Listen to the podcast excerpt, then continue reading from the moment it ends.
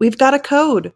Use code VolleyPod for 20% off almost anything on the Art of Coaching Volleyball website, including premium memberships, coaching resources, and nearly all books. That's VolleyPod, V O L L E Y P O D. Use it to save anytime you're on the site.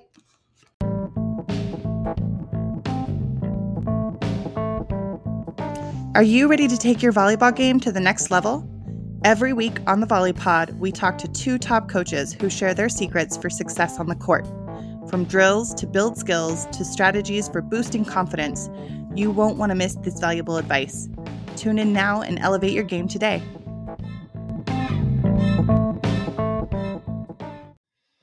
Good morning and welcome to the Volley Pod. How are you today, Todd? Davis, doing well and excited. We have a special uh, guest today. We don't have too many guests, but this one is a, a special one. Absolutely. Special guy. We know we've known him for years and he's having tons of success now. Coast Coast Kid make goes makes good. That's right. so uh, yeah, so we have uh, JJ Van Neil is joining us, and for those of you that don't know JJ's story, he coached with us at Coast Volleyball Club, and then jumped into the Pac-12 to Utah, and then USC, and just uh, took the head job at Arizona State this year. And Arizona State is having a, a pretty good year, Davis. They're turning it around. Uh, doing they're a cool 24 and 4 and 12 and 4 in the Wow. Pac-12. Wow. And with the nice one over Stanford as well. Uh, that was the one we talked about when I went out there. Yeah. So uh, it's uh, awesome, JJ. Congrats on your season to date. But you have uh, it's just starting, and everyone's excited about your season. Uh, yeah, uh, thank you very much. Thanks for having me on on the podcast. I appreciate it. And uh, yeah, season's been good, and now we gotta try to finish strong and get uh, get ready for the tournament. Cool. So uh, you have what, like four matches left, and then you get into the tournament, and then you got to go into the uh, all the seeding madness and uh, all of that. But that's uh, fun stuff. You got to be excited. Your kids got to be fired up. Yeah, I think. Uh, I mean, obviously, we're uh, having a season that no one really uh, thought we would. Um, I think the kids are really excited. Um, I don't think anyone on the team has been to the tournament before, so uh, that's a cool experience. And um, you know, hopefully, we can uh, surprise some people and play well. Awesome. Fun stuff. Well, uh, I've had a blast watching your team. For those uh, that uh, haven't seen Arizona State, they handle the ball, they they serve, receive, run a super fast offense, and uh, they have a uh, Terminator on the right side that hits both front row and back row, and then they defend like madwomen. Uh, when I've seen them play, the last couple matches I've been able to watch, I thought they out defended their opponents. So uh, it's been fun for me to kind of get to know your kids a little bit and follow them. So, JJ, we're putting you on the on the spot, and I think you're going to start with a, uh, a skill. That's part of what we do on the pod, and I think you might have a coaching skill tonight. What do you have for us? Yeah, I uh, I wanted to talk about practice planning. Um, I think it's it's an underutilized, and maybe I'm wrong, but I uh, obviously I go to a lot of uh, club volleyball You're not practices. wrong. Yeah. uh, yeah, I go, I go to a lot of club practices and um, you know high school practices, and, and I'm always a little surprised at sort of the lack of uh, planning. And I, you know, I think the the more you do it, the more you can. Um, I don't know, switch stuff up and, and maybe not use it. So maybe I'm just catching people that are really, really elite. But I know when I started at, at Coast, um, I, I, I just dove into everything and, you know, a bunch of clinics. I started learning about practice planning and, and, uh, it's something I, I still have books from Coast and I'll still refer to them because I actually was kind of doing some good stuff back then too. Mhm. Um, and you know, I, I, I'll I'll give a give an example of, a, of kind of a process, and I'm going to use the a little 12 team that I was coaching at Sunshine before I took um, the Arizona job.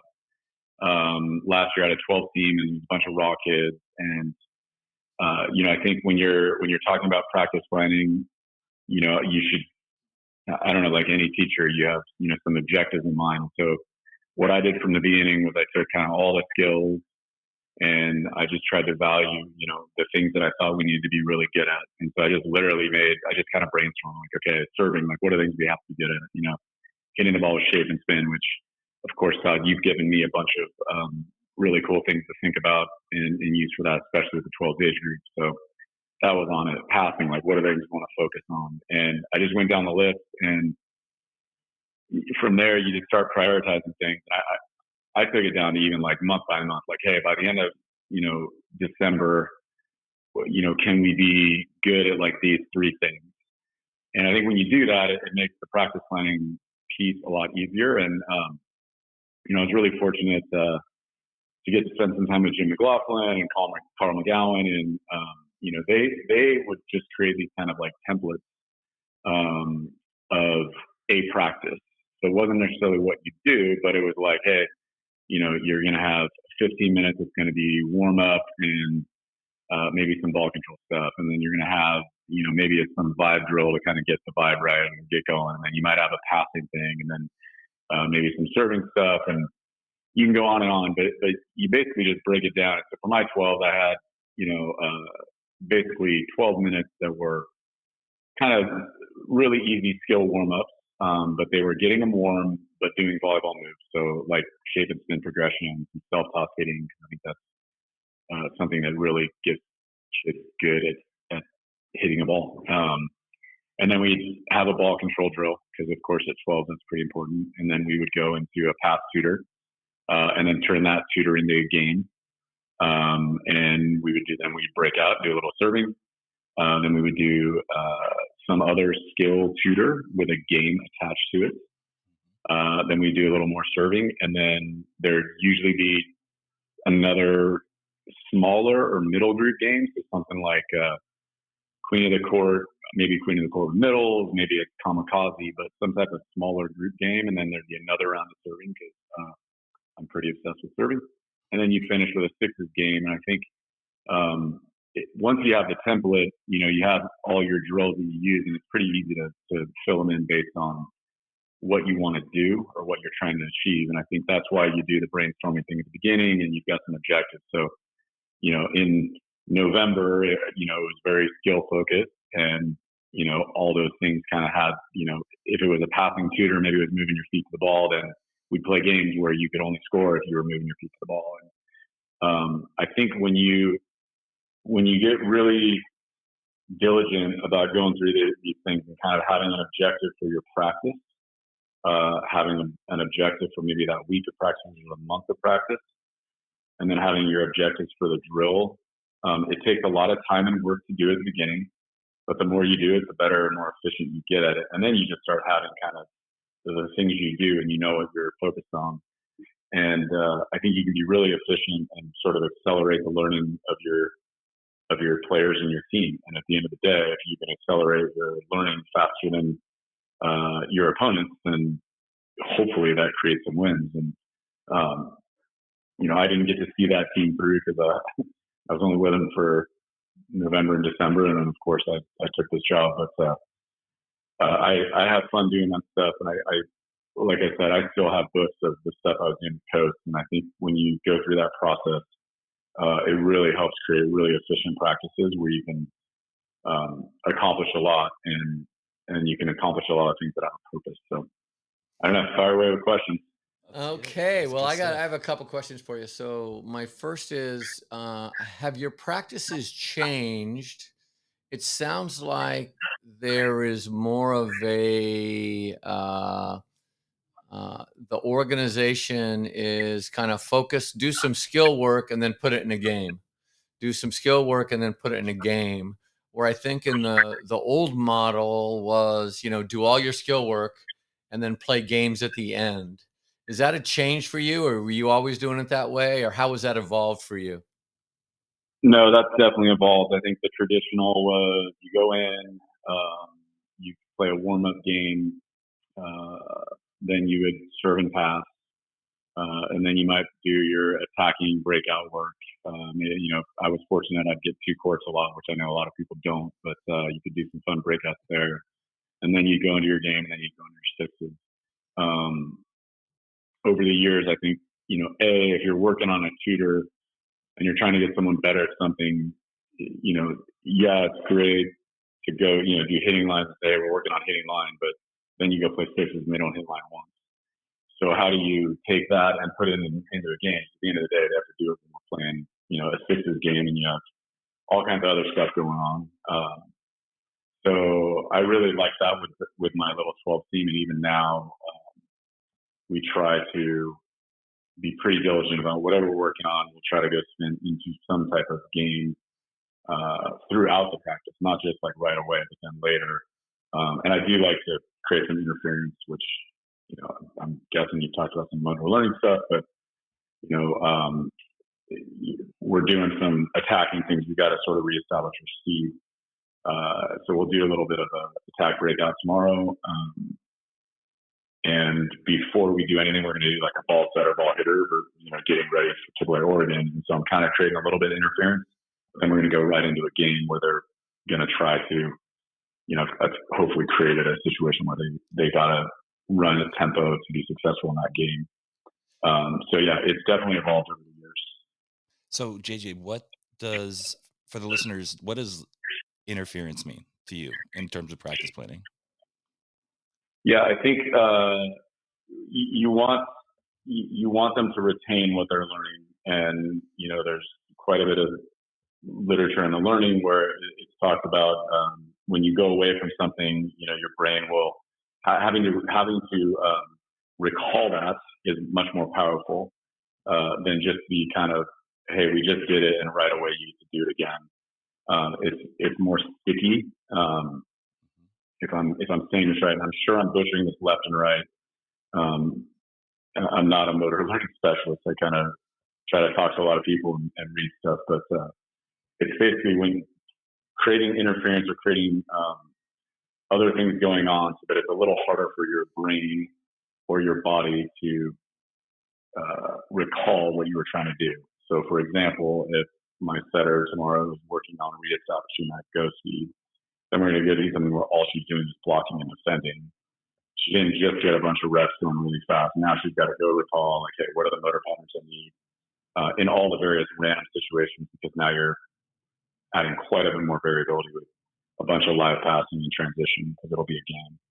Uh, so I, I hope I didn't butcher that. Um, but that's that's no, what that, I mean by it. No, I think you're right on target there. That's kind of what my understanding is as well. You're trying to mix things up. You want almost when they forget something and they remember it, it's stickier. Mm-hmm. Uh, so you get away from it and then get back to it. Uh, and then you have all of the contextual interference that you have when you play, and it's not you know set up to be uh, super clean. You know, they they're put in games and balls doing funny things. Their teammates are doing funny things, and it doesn't always uh, look pretty. But that's the the beauty of uh, training. You know, uh, in game like situations rather than scripted situations where uh, everything is uh, looks good, but that doesn't that isn't the way it happens in a game. Yep. yep, hundred percent. Very cool. Now, do you have a process for doing your practice plan? Do you do it early in the morning? Do you do it um, by week? Uh, do you do it by day? Do you meet with your assistants? How does that? How does your planning? Uh, uh, you know. Uh yeah. Um, you know, at the at the beginning of the season, uh, for our double days, I, I had you know, in the summer, I planned out the first. Uh, sorry about the dark barking dog, you guys. Oh, no worries. um, I had planned out all of our double days with, uh, you know, some themes for the morning practice and the afternoon practice, and uh, that was that was just because I, I kind of had the, the quote unquote big rocks or the things that I knew we had to be really good at, um, or, or that I thought we had to be really good at to be successful. Um, and so everything was kind of structured around that. And then as things might occur, uh, without reacting too quickly, uh, you, you, know, you make small, small adjustments. So that was the beginning of the season where it's like really, really organized. And then as the season goes and you're kind of, again, I, I, I am fortunate that I, I got a bunch of stats and I got a bunch of data that I can look at. But as you're kind of seeing trends one way or the other, uh, you start adjusting. And like after the first half of the Pac-12 season, I, I felt like our out of system attacking and our out of system defense were sort of below uh, the standards that we had set. And so basically the beginning and end of every practice is an out of system game uh, because we're trying to really emphasize the importance of, of that piece of the game. Um, and I, and I, I don't know that we're still there. I, I don't know that we're there yet. I'm trying to figure that out. But uh, so I think the process evolves through it. But uh, you know, during the week on a Sunday after our match, I'll watch some video, and then Monday is usually a planning day. So I met with my staff today. We talked about a bunch of things. Um, I wrote my practice tonight for uh, tomorrow and an outline for Wednesday and Thursday. Um, and then I'll make adjustments based on you know anything that I think we didn't hit or we need to hit harder. But obviously, as, as you're getting later in the season and when you get later in the week, it's a lot more focused on your opponent rather than than yourself. That's that's really interesting. So I have a question for you, JJ. So do you find that your experience as a club coach where you had to have maybe two maybe three practices at the most in a week is that good value now when you're in the college scene where you get more practices is it is it kind of helping you be efficient uh, i think my uh, i don't know about the two or three i think to some extent because you have to try to be really uh, specific on what if, if you're going to go through the process that I went through as a club coach, which was very organized and very detailed practice. Right. Um, uh, yeah, I think it it forces you to be really focused. And I'll be honest, I think I had I had I had an advantage in doing that and writing all these practices and running that because you know a lot of people that go into a college game um, you know, they don't necessarily do that, right? They start as a volunteer. I, I, I was kind of a weird path to get in mind, but they start as a volunteer, and as a volunteer, you don't have too many things you get to do. It's certainly unlikely to be practice planning. Um, and then, and then the more you go, depending on who the head coach is, you may get a little taste of it. But like actually just sitting down and trying to think about like, okay, what do I want to be good at by the end of the week or by the end of the day? What are the three things we have to get better at? Um, so I think you know in clubs, you, you when you're a head coach, if you if you go through that process, it's a really good exercise for um, for coaching in the future in college if, if that's the route you go. Um, yeah, yeah, I, I, certainly think. All right. Well, hey, what a uh, good little practice planning primer there. Thanks so much. And we're going to move you on to uh, the next part of our uh, pod, which is the scenario portion. Uh, and uh, what do you have for us with a scenario? Uh, yeah, I thought I'd just chat about kind of taking over a new program and, um, you know, that hadn't had a ton of success the last uh, several years necessarily. And uh, a bunch of kids had transferred. And, you know, I'm a big data analytics guy. Um, but over the years, I've, especially in college, come to, uh, I think, I don't know, appreciate a lot more um, how important culture is and how important kind of the relationship building is. Um, and it's funny because you know I, I got the I got this uh, opportunity. Of course, I call you know we had a little Zoom, and then I called all the players and had you know phone calls with them, but because I wasn't going to see them until they got back to school in early January. And um, you know the first meeting I had with them uh, you know, I talked about my coaching philosophy and how it kind of drive um, the decisions that we'd be making for uh, the program. So I think it's important for them to understand, you know, who you are and what you're about.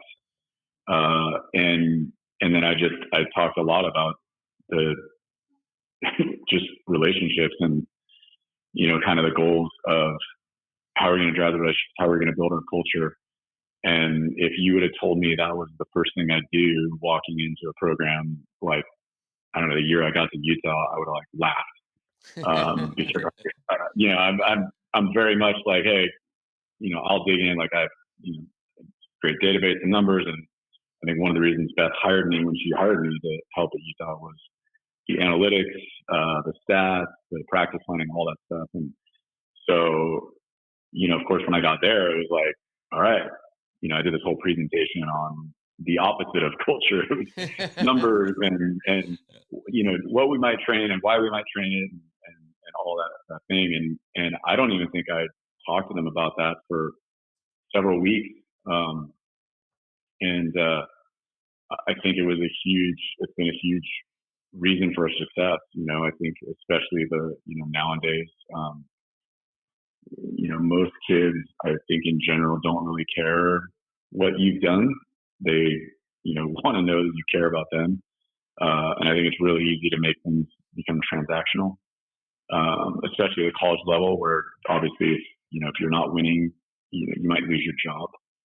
Um, so as a staff, we just we really dove into um, getting to know the kids, and I don't know, maybe maybe that's really obvious to do for a lot of people, but I think uh, you know, especially because you know, I'm a trainer and I love training. Um, it, we, we of course train, but um, going in there and really investing that, like we play cards all the time. We, you know, I go grab coffee with kids, um, just all those little things and, and, trying to get those touch points. And the interesting thing was through that process, there were so many little things that I learned about um, those kids that, that are helping me this year um, as I coach the team. You know, uh, you know, I'm not, I'm not, certainly not an expert in the sports psych world, and um,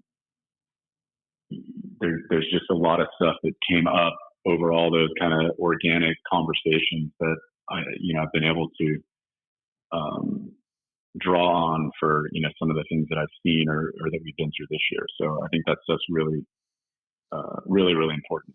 Now, when you went in, was there specific language when you talked about your values or program values?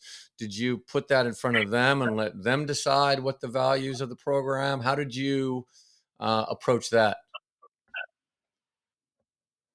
Yeah, that's a, that's a good question. Um, I I did not. I you know I had I had some things obviously that are, are drivers, but I, I really focus more on my coaching philosophy, um, which I'll, I'll repeat real quick. Uh, but it's holistically develop student athletes and future leaders through intentional training and authentic relationships. And um, I, I kind of had some kind of value ideas, but I, I, I didn't want to like throw those on them necessarily. And I wanted them to understand a little more about kind of the four things that were really important to me you know, the holistically developing the student athlete, think, you know, goes for self. They're not just a student athlete. We got to help them develop in, in all aspects of their world, whether that's getting an internship, growing in other facets of their life that we want to help them. Um, community service is really important to me.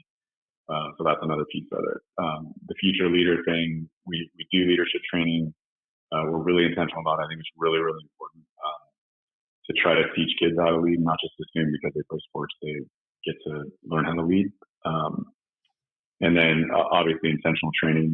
I'm guessing from my earlier comments, I'm, I'm fairly intentional. intentional uh, that's an understatement. Yes, yeah.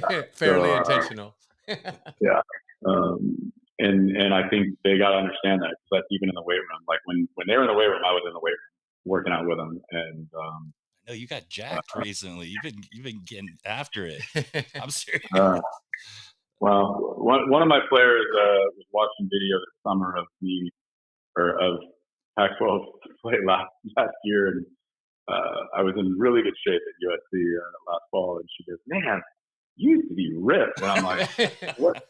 What? What are What are you telling me about now?" And she's right. I, I, I don't get to work out like I used to, but uh, but anyways, um, but yeah, the intentional training is important, and, and, they have to understand that. And then, of course, the relationship piece uh, is is pretty vital uh, for just kind of building that trust. So um, we we as a team we um, we kind of built some values for our team for the this season, and that's that's another process. which I actually used to do back in club um, and got it from there's a guy named Jeff Janssen who's written some really good books yep. on this stuff. I highly recommend him. Um, but uh, I started doing some stuff like that back in club, and I, I loved it because you kind of set some goals, and then uh, you can set some standards and values that you think you have to have in order to achieve those goals.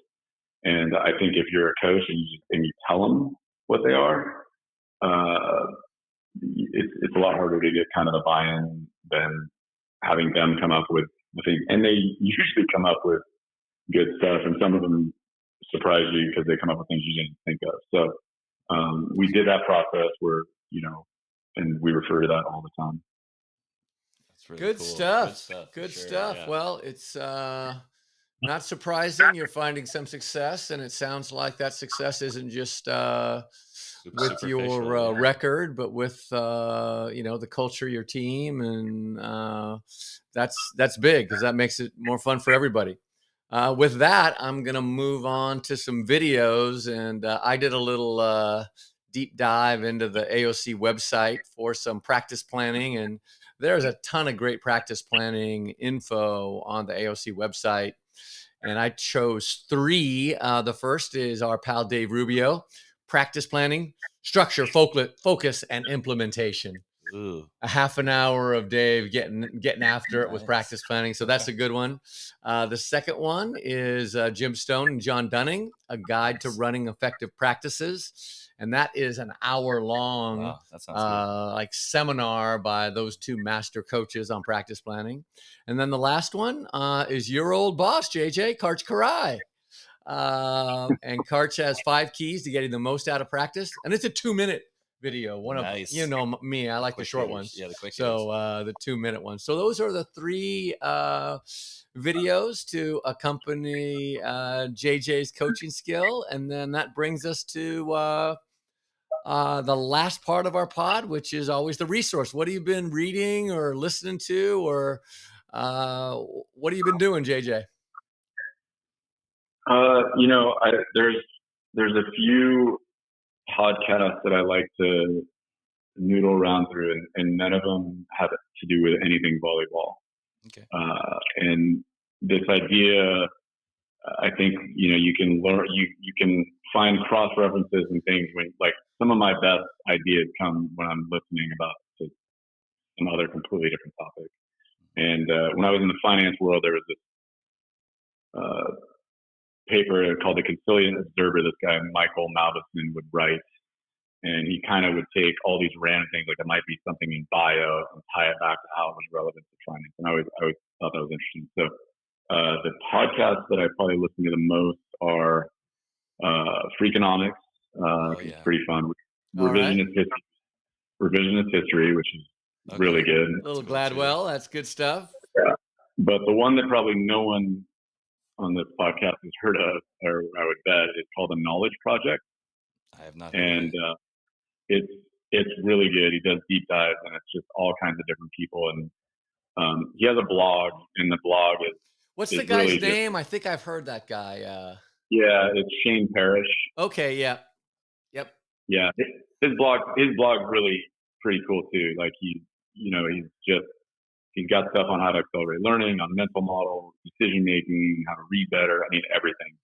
And um, I used to dig through his blog quite a bit, but uh, I, you know, when you're driving, it's just nice to throw on a podcast. And I don't know. I, I always find when I'm listening to stuff that's outside of volleyball, it, it brings me back and gives me ideas maybe about how to manage better, you know, brainstorm on how to solve some other problem that you know I can't really figure out. Yeah, you got all kinds of uh, tests for your skill set now as the head coach.